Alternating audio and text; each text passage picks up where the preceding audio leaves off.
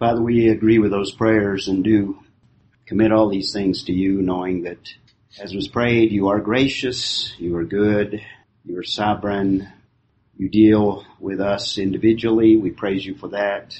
And at the same time, you have total control over every electron in the universe. So we just praise you, desire to worship you today, desire to understand your word and be clear be motivated to share it with others, particularly unbelievers that need your righteousness, that need your, your grace.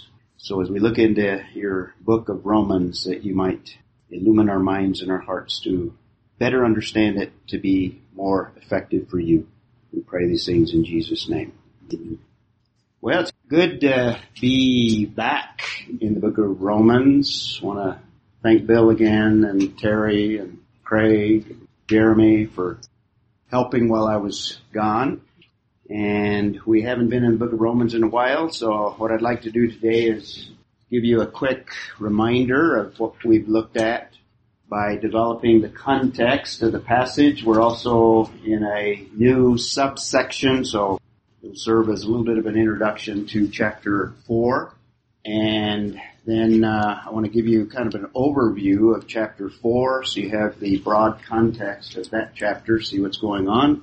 And then we'll look at verse 1 and see how far we make it. And hopefully, I'm sure we'll get to at least verse 3, maybe. We'll see.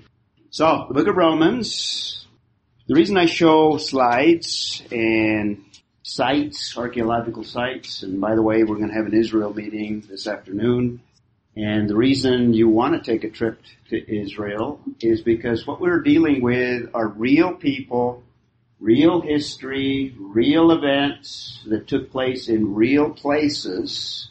And the more familiar you are with the geography, the background, the history. It enhances and helps you to put biblical passages in their historical, cultural, geographical context. So it enhances your understanding of God's Word. So just a couple of sites from Rome. One of the sites we will hopefully, Lord willing, visit, Circus Maximus. They had uh, athletics like they do today. It was very popular, very culturally part of the lives of people in Rome. And Paul uses analogies using athletics, so not too much different. Real people, real places, real events. And by the way, when God reveals himself, he reveals himself in the context of history and geography. So doctrine, you say, is not, it's not detached from these events. So doctrine is associated with things that God did in the past in history. So these are important things to consider.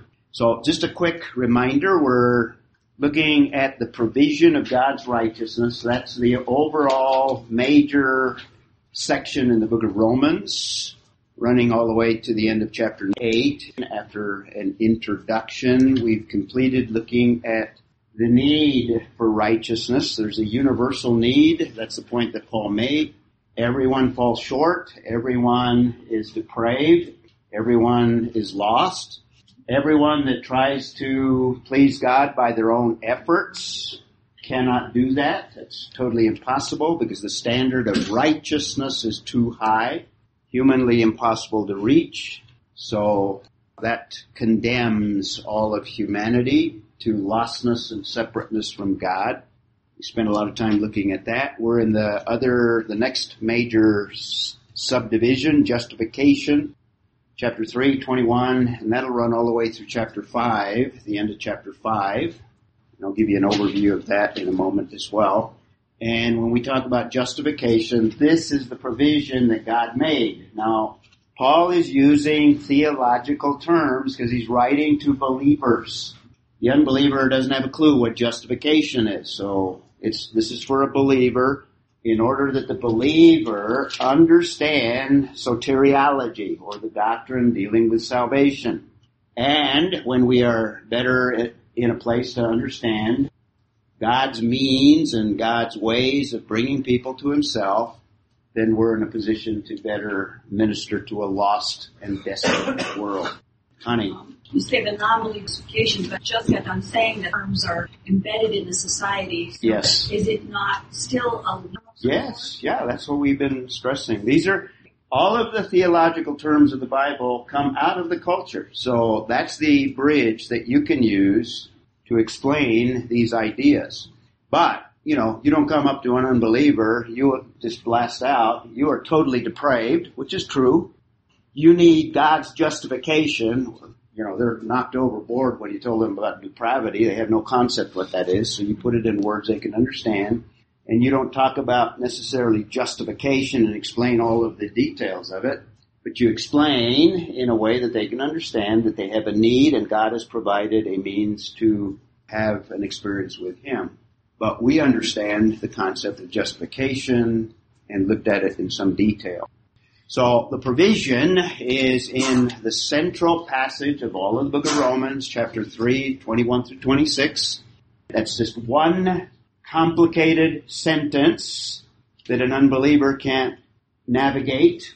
In fact, most believers have trouble navigating through it, so we spent six weeks on that one sentence. So it's got a lot of parts to it, so we spent a lot of time there. And then after that, he emphasizes the priority after he talks about this provision that God has made. God has made a way that lost humanity can have a relationship with Him. That's justification. And there's a priority of justification. You come by faith. That's the emphasis. No works. That's 27 through 31. And that brings us to the passage that we'll begin today, chapter 4. There's a pattern for it. If you lived in the first century and you are particularly Jewish, you had a concept of God's righteousness and God's justification if you were Jewish, and you assumed that Abraham was justified by works. In fact, there's, that was a common belief in the first century. That was what uh, Jesus and Paul had to overturn. It was not much different than the idea today that people think that, well, if I go to church enough, if I maybe uh, do some good works, they're going to overshadow my lostness or my unrighteousness. Same idea, except from a Jewish perspective, obedience to the law. Justification by works. by his works and Yeah. what he did because he did Right. all this stuff. He was justified, and Right. that's not the case. His That's right. Was that he flat out believed God? Exactly. Yeah, the concept in the first century, the assumption was just that Abraham was justified by works, by his character, by who he was. God saw the only person on the face of the earth that was righteous, called him to himself, and chose to use him. That was the basic concept. You know, in Isaiah 63, I think it's, we're told that uh, even our best efforts are like filthy rags. That's Isaiah, what is it, 17 or something? Yeah. Our righteousness, yeah, this is all in the Old Testament, but it was misconstrued, misinterpreted, misunderstood, and Isaiah does categorize the very, very best works that we can produce are like menstrual rags. That's our righteousness. That's why we stand condemned, because we can't meet God's standard of righteousness. Well, speaking for myself, I don't think I ever did. Because I always expected somebody. Do better than Abraham. Yeah, I mean, even if it was just for a chance to say, this is why I have so much problem with my elbow. Even if it was just for a chance to self on the back and say, what a fine fellow I am. I took time out of my busy schedule to help that poor little old lady across the street. Yeah. Yep. But it's filthy rags. Yes. So we have the provision. In other words, God made a way. It's by grace. We receive it through faith. That's the priority. And then in chapter four, he's going to primarily for a first century audience. Well, where do you find that in the Old Testament would be the question. And Paul says, well, there's a pattern in the Old Testament that begins with the first Jew, Abraham himself. So he comes up with the best example that he can mention and he uses scripture to validate it and that's what the passage deals with. So the pattern, the Old Testament pattern of justification is the same as New Testament. Justification in the Old Testament has always been by faith and faith alone. Not just starting with Abraham, he's the example, the clear example, But you would have to come to the same conclusion concerning Adam. You'd have the same conclusion concerning Enoch, the same concern concerning Noah, all the way up to uh, Elijah. Abraham. Elijah, well, he's later. Yep. So the first 12 verses, let me give you kind of a summary of them. We have the justification of Abraham. In other words, how was Abraham justified? So that's what he's going to argue. And Abraham is the primary character there. And what about the covenant? Was, isn't the covenant requiring certain actions, obedience? He's going to argue that the covenant of Abraham, Abraham had nothing to do with it as well. He just received it by faith and trusted that God would fulfill what he promised in the Abrahamic covenant. So 13 through 25, two parts of the chapter, you can break it into two parts, uh, deals with the covenant of Abraham. So the pattern that we have for justification by faith, including the most important covenant, is the need and the necessity to enter by faith and faith alone, not dependent on anything man does. And that's the Abrahamic covenant. It's an unconditional covenant. Man comes by faith and by faith alone. It's totally dependent on what God has provided. So that's the pattern. And then uh, this section ends in chapter 5. What are the benefits or what how do you profit from justification? What do you get from it?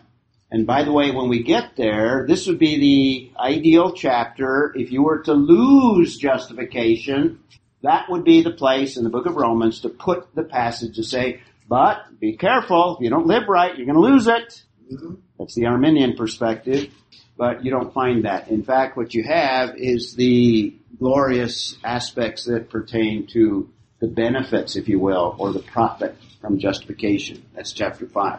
And then, I don't have it on the slide, but beginning in chapter 6, how do you live it out? In other words, if we are declared, as we've been saying, righteous on the basis of things outside of ourselves, and it's a free gift, and there's nothing that is required, then does that mean we can live any way that we want to? Well, that has implications. We're not made righteous, we are declared righteous. That's going to be stressed in chapter 4 again, as we stressed it in 3, 21 through 26. Well, by what principles? We're going to find out it's the same principles as we receive it, we live it out, and that begins in chapter 6 through chapter 8. And we have supernatural enablement to be able to grow and become more and more like Christ or more and more righteous. So 6 through 8 is how do we grow in righteousness? We call that sanctification. I don't have it on the slide there, but that's the next part. So let's break down uh, verses 1 through 8 in chapter 4. And if you break them down, how is Abraham justified? It's justified by faith. That's verses 1 through 8. And breaking it down even further, 4 through 5, we have the experience. He's going to ask a question. Well, what about Abraham? How was he justified? What's the deal with Abraham? Let's go back to him. Let's go back to the Old Testament. What's the pattern in the Old Testament? What's his experience? 1 through 5. And the first thing that we have in verse 4 is a question. And by the way, if you look at the, the bottom of the sheet towards the bottom there, we also have a confirmation from another very, very important Old Testament character, the most prominent of kings, the major king, you might say, of the Old Testament, king of Israel, David. And it confirms it. And putting the two together, if you put the two together, we have the experience of Abraham, we have imputation of righteousness. In other words, it's put to our account. And remember, justification has two aspects. What was the first aspect? Two aspects? No, in terms of in what's involved, what do we receive with justification? Two things. That's the second one. That's righteousness. Look at your outline. What did David say? What does David confirm? Forgiveness of sins. There are two aspects. And that's what David proclaims out of the psalm that is quoted in that passage. So we'll get, we'll get to that. But let's start with verse one and we'll develop it in a little bit more detail. So he asks the question, what then shall we say? In other words, this is, is this radical? Is this something that uh, is totally new out of, out of nowhere? Did I just come up with this idea myself? What can we say? Is there any support for this concept of justification by faith, faith alone, on the basis of grace and grace alone, and no works, no works of the law? This sounds pretty radical. Are you starting a new cult, Paul? yeah. Uh, what shall we say then? Well, then he's going to begin to answer that, but let's develop the context. He has already promised that the Old Testament contains the gospel. Notice what it says. Somebody read verses 1 and 2 in the book of Romans. He starts the whole book mentioning the gospel. That's the heart. He's dealing with soteriology in this book. And how does he begin? Somebody read the verse 1, 1, and 2. Paul, a servant of Jesus Christ, called to be an apostle, separated to the gospel of God, which he promised through his prophets. Okay. An apostle set apart for the gospel of God. This is the very first verse. This is what you're going to deal with throughout. But what does he say in verse 2? Promised beforehand that gospel that he's talking about that he expanded in 321 through 26. That message is what? Promised it beforehand. And he, what he's talking about, uh, by the Holy Scriptures. What were the Scriptures in Paul's day? The Torah, Yeah, the Old Testament. Yeah, the Torah, the Old Testament. He's already introduced it in the very beginning of the, the letter. He also, beginning in that section where he's going to give us the provision of God's righteousness, somebody read 321. Remember that one? But now the righteousness of God, apart from the law, is revealed, being witnessed by the law and the prophets. It's apart from the law. In other words, there's nothing that you can do, no obedience, but it's not against the law, but actually the law witnesses to it. So now in chapter 4, he's going to lay out that witness, or at least part of it, at least a most important aspect of that witness. So he's already built up this idea that this is not a cult, this is not anything new, this is Old Testament theology, this is Old Testament ideas. So we've already talked about these key terms, and in that passage, I'm going to remind you of key terms here. We talked about the law. In that passage, it's used in two ways. It's to the reference to the whole Old Testament, and more specifically, when it says law and prophets, it refers in that specific context to the Pentateuch, because he talks about the law, first five books, and the rest of the Old Testament, the prophets. So the context, he's wit- it's witnessed by the Old Testament, and he's talking about in chapter 3, 21, this righteousness that is provided by grace. And I've been talking about that already.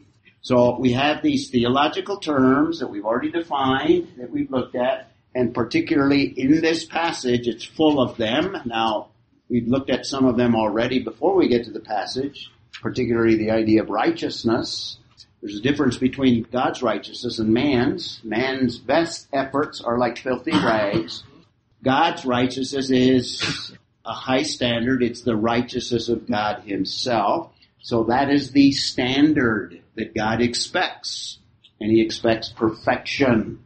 No one can abide by that. Put our sins in the deepest ocean, Yep. separate them as far as the east is from the west. Yep.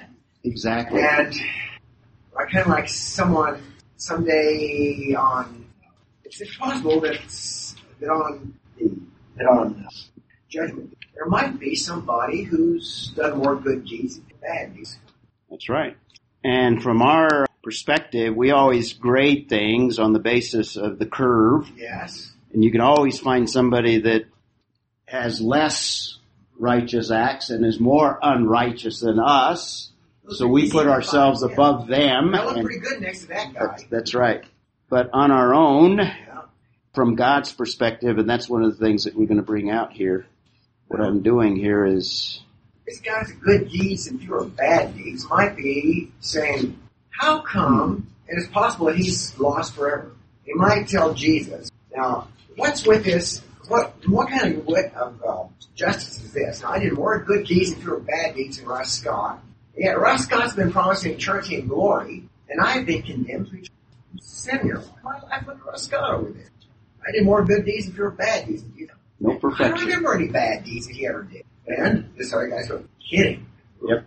Jesus going to say, I gave not forgave his sins. Right. I wiped him out of my And nobody met the standard. The standard is God's standard himself. In other words, perfection and righteousness in terms of man is a right standing before God that is unattainable. It has to be provided by God's justification, which includes forgiveness of sin and a declaring, not a making yet, but a declaring of righteous. We're still sinners. We still have depravity. We still have the old nature.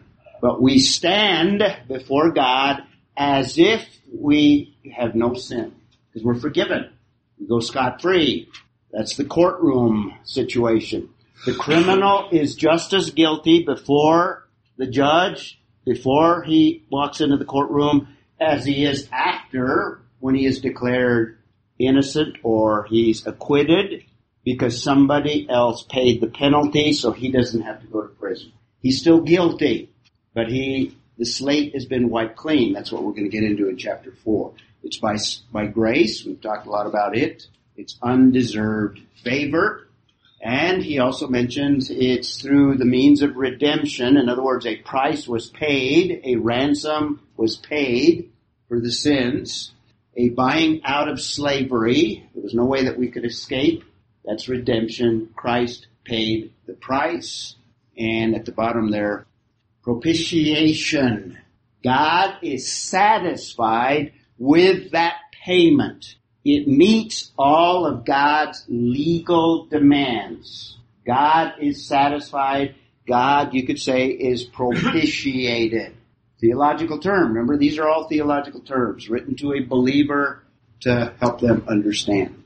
Okay, so we have the Old Testament promise. It's witnessed by the Old Testament. It's a righteousness by grace and grace alone. God is satisfied. God has provided it. And it excludes boasting. That's 327 when he's talking about the priority. It's by faith, so it excludes boasting. And what is he talking about in this passage? Can Abraham boast? No. Abraham can't boast, so Abraham receives it on the same basis. And in verse 30, it's a justification of both Jew and Gentile. And the Jew might say, well, I'm justified by obeying the law. If he's already missed that you can't do that, he still will retain that. That's uh, 330. And then now in, in 4, what then shall we say? That Abraham, our forefather, in other words, the one that God promised a nation to, and that we are part of that nation, we Jews. What shall we say, you and I, as fellow Jewish people? We, other apostles that are Jewish as well. What shall we say? Abraham, according to the flesh, in other words, biologically, genetically, humanly, in terms of material descent, the line of Abraham that goes through Isaac and then Jacob, that Abraham, our forefather, what has he found? Well, Abraham is the prime example because of several things. He's called the friend of God, so he has a relationship with God. Uh, you can read that in Isaiah 41, 8. In the New Testament, I think James is alluding to the Isaiah passage, and by the way, it occurs in another passage as well, where Abraham is referred to as friend of God, so there's a personal relationship. It's in contrast to the nations in chapter 12, because the nations are rejected, the world system is rejected, God is going to call an individual to himself, enter into a relationship, a relationship that includes friendship. That friendship means Abraham is a friend of God. James, I think, is, is summarizing an Old Testament passage or a couple of them. Several times in the Old Testament, we have references to God and that relationship. The God that is of Abraham And the Exodus 3:16 goes on, Abraham, Isaac, and Jacob. In other words, there's a lineage that's going to end in a nation that God is going to put in prominence amongst all of the other nations and eventually has a plan that has not been completed that'll be fulfilled in the future still.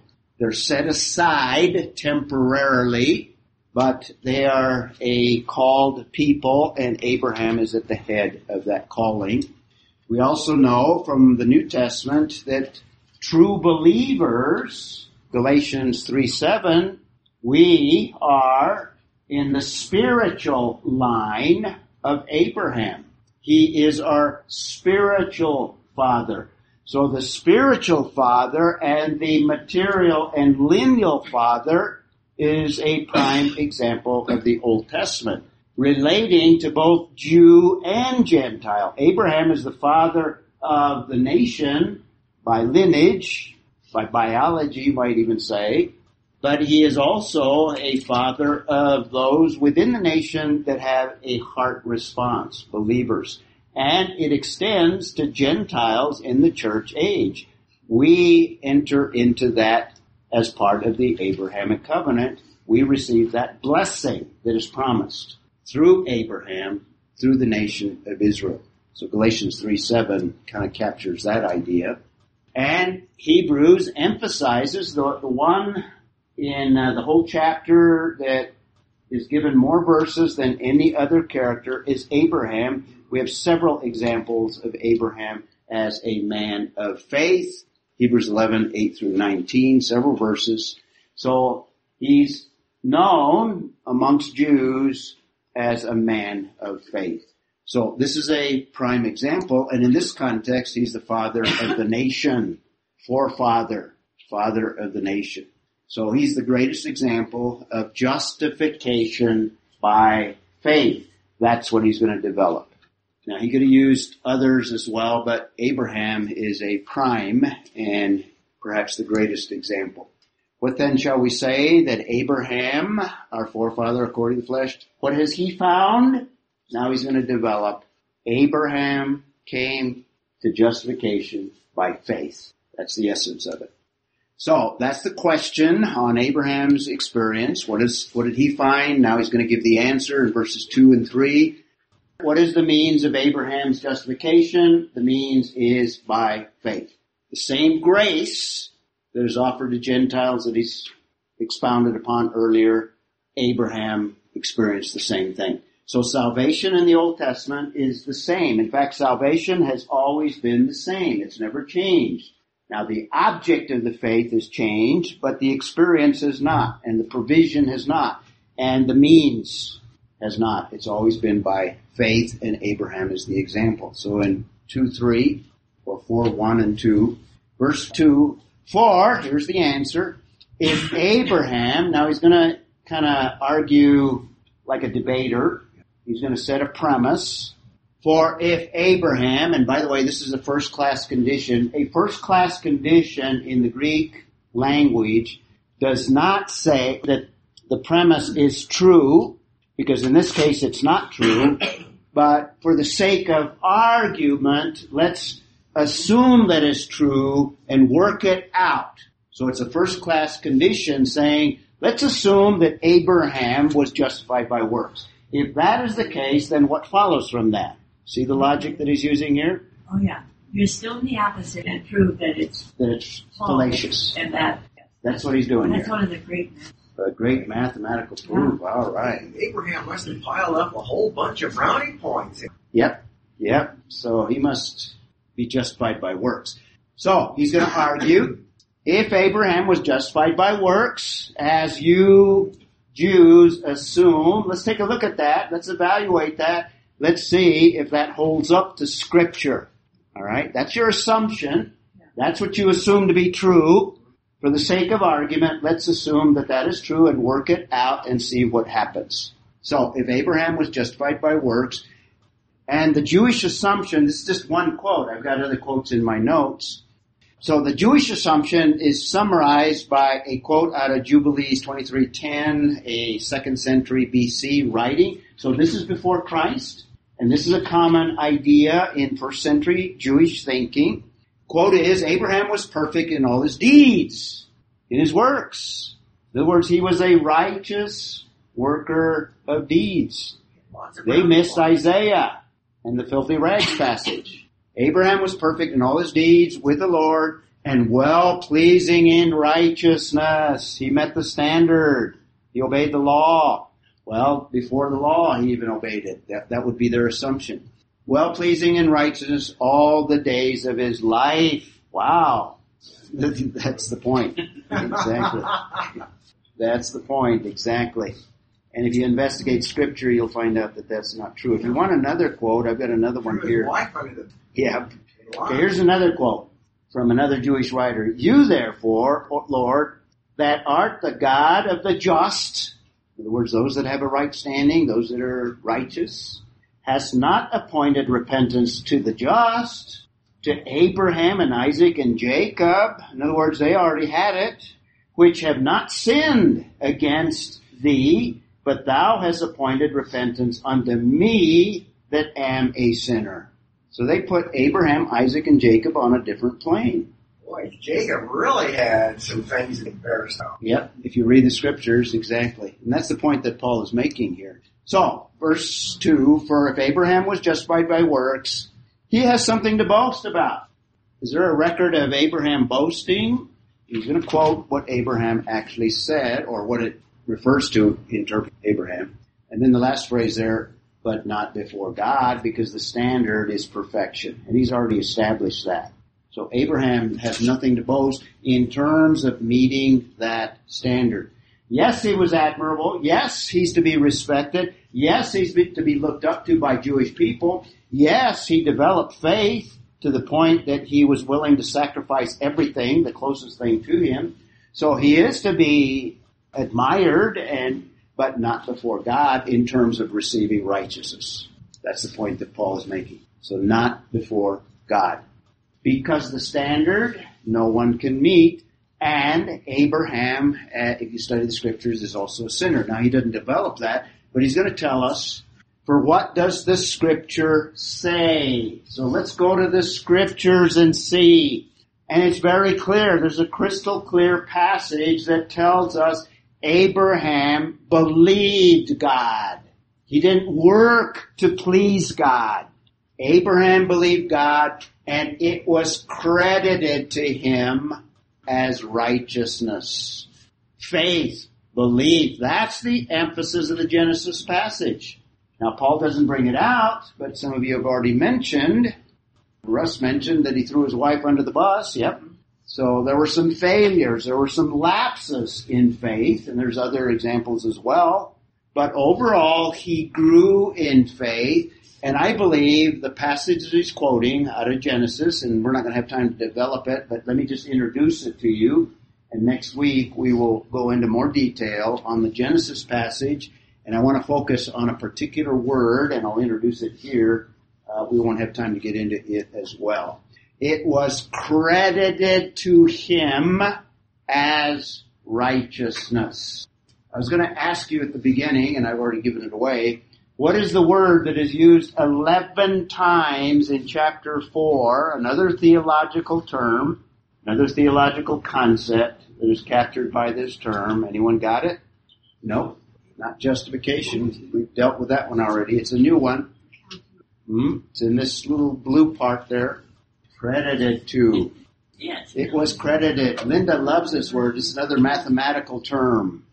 Okay, notice that same word. Now it's translated a little bit, a little differently, but I'm going to develop it and I'll introduce it today.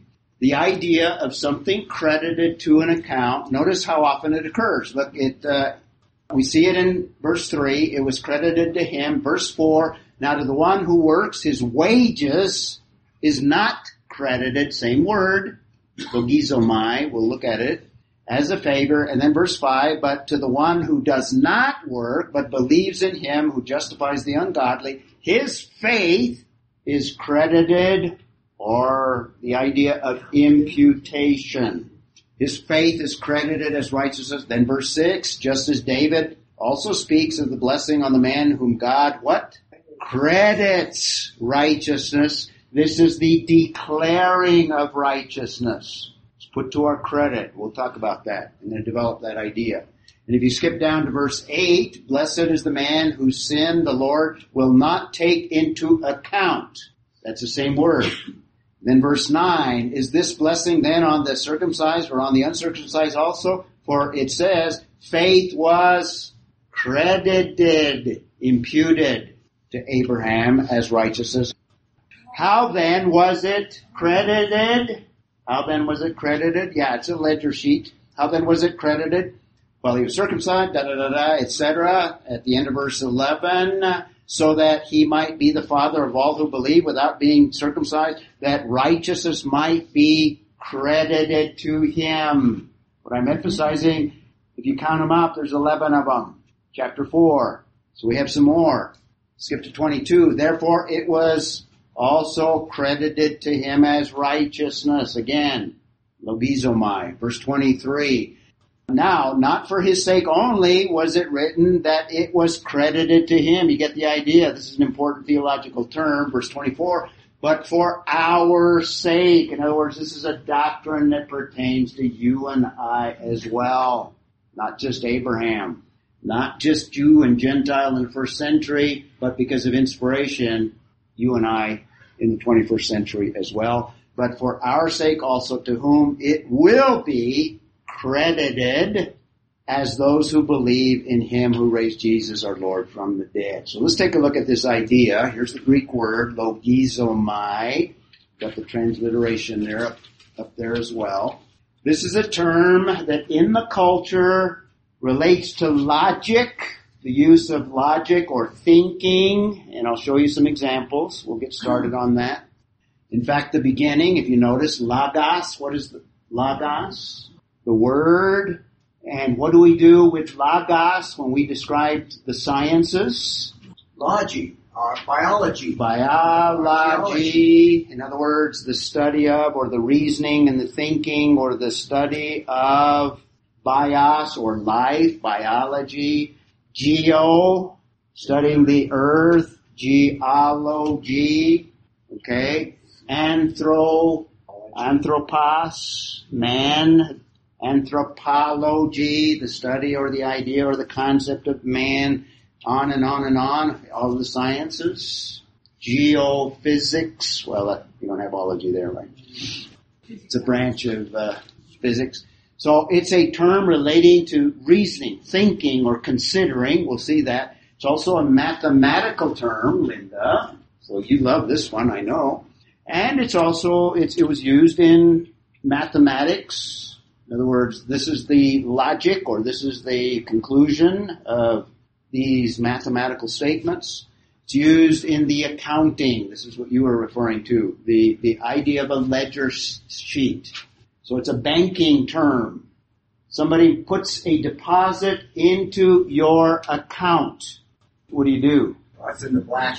Yep, you say thank you. So it's an accounting term. And in fact, a way of illustrating it would be when you co-sign on a loan for your children, or in the case of uh, Jacob, your dad co-signed for you, the bank doesn't take necessarily Craig's money and puts it into Jacob's account, but in that co-signing, it say, okay, he's good for it. We're going to treat it as if it is there because his dad has good credit and his dad has good reputation. So we're going to credit you. We're going to give you the loan. We're going to account it to your account as if you had good credit, even though you're still a, a young little punky kid. Sorry, Jacob. Man. You, you still, we're going to treat you like we treat your dad.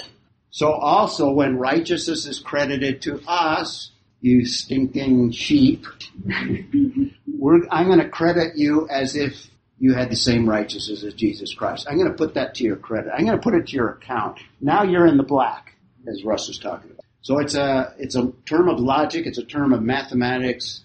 It was a term used in in the count accounting. How's it used in the Bible? It's used in similar ways. We have an illustration in Philemon 18, chapter 1, 18. There's only one chapter, so I just give you the, the verse there. Do you remember the situation, Paul? He encounters Onesimus, the, the, the runaway slave, and uh, in the discussion, Paul leads him to Christ, and there's some growth there. Paul is sending Onesimus back to Philemon, who's the slave owner. And you remember in uh, verse 18, and by the way, this is a different word. It's not logizomai, but it's a related word. Same idea, the idea of crediting to one's account. Paul says, if he owes you anything, in other words, if he, you know, he abused you when he was an unbeliever and he left and he probably took some money and if he owes you anything, Paul says, put it to my account. I'll pay it off. I'm going to make good on it. Credit it to me. I will pay it off. There's a physical example of how this concept is used in that culture. So it's used in a material accounting way, banking way. I gave you the example of co-signing a, a loan. So that's kind of what illustrates it. And we probably ought to, let's look at, let's close on one verse here. Somebody read Acts 19:27 and we'll come back and we'll look at some of these others. These are examples of where the word is used in the sense of to more in the logical sense or the uh, intellectual thinking sense? To consider something to be true or to regard something as true or to reason out maybe mathematically even that something is true? Notice acts 19:28 it's kind of in a negative context but it, it, it conveys the idea. Who's got who's got it? Anyone want to venture out to Acts what? 1927 26. read it loud Okay, I'm in the page. And there is danger not only that this trade of ours may disrepute, but also that the temple of the great goddess Artemis may be counted as nothing, and that she may even be posed from her magnificent, she whom all Asia and the world worship. Okay, I'll have you read it again. Let me give you the context. Remember Paul, this is at Ephesus. Paul is leading people to Christ. They're throwing away their idols. Ephesus economically dependent on the sale and the trafficking of all these idols and things like that. And uh, now they're worried. The businessmen are worried. Well, Artemis, you know, she's, if she's a false god and nobody's going to buy our idols anymore, how is she going to be considered? You might say, or how, what does the verse say? Well, her account may be How will- counted nothing. yeah, how will she be accounted, or what will be the conclusion? What will be assumed to be true? She's of nothing. Guess what our bank account? Everything's going to go down the drain. Exactly. Read it again. You can see that. And there is danger not only that this trade of ours may come into disrepute, but also that the temple of the great goddess Artemis may be counted as nothing. Counted as nothing, or considered, or regarded as nothing. and that she may even be deposed from her magnificence, she who Asia, all Asia and the worship. Okay, so there it's used in its everyday cultural sense of just regarding something as true, and in this case, as worthless.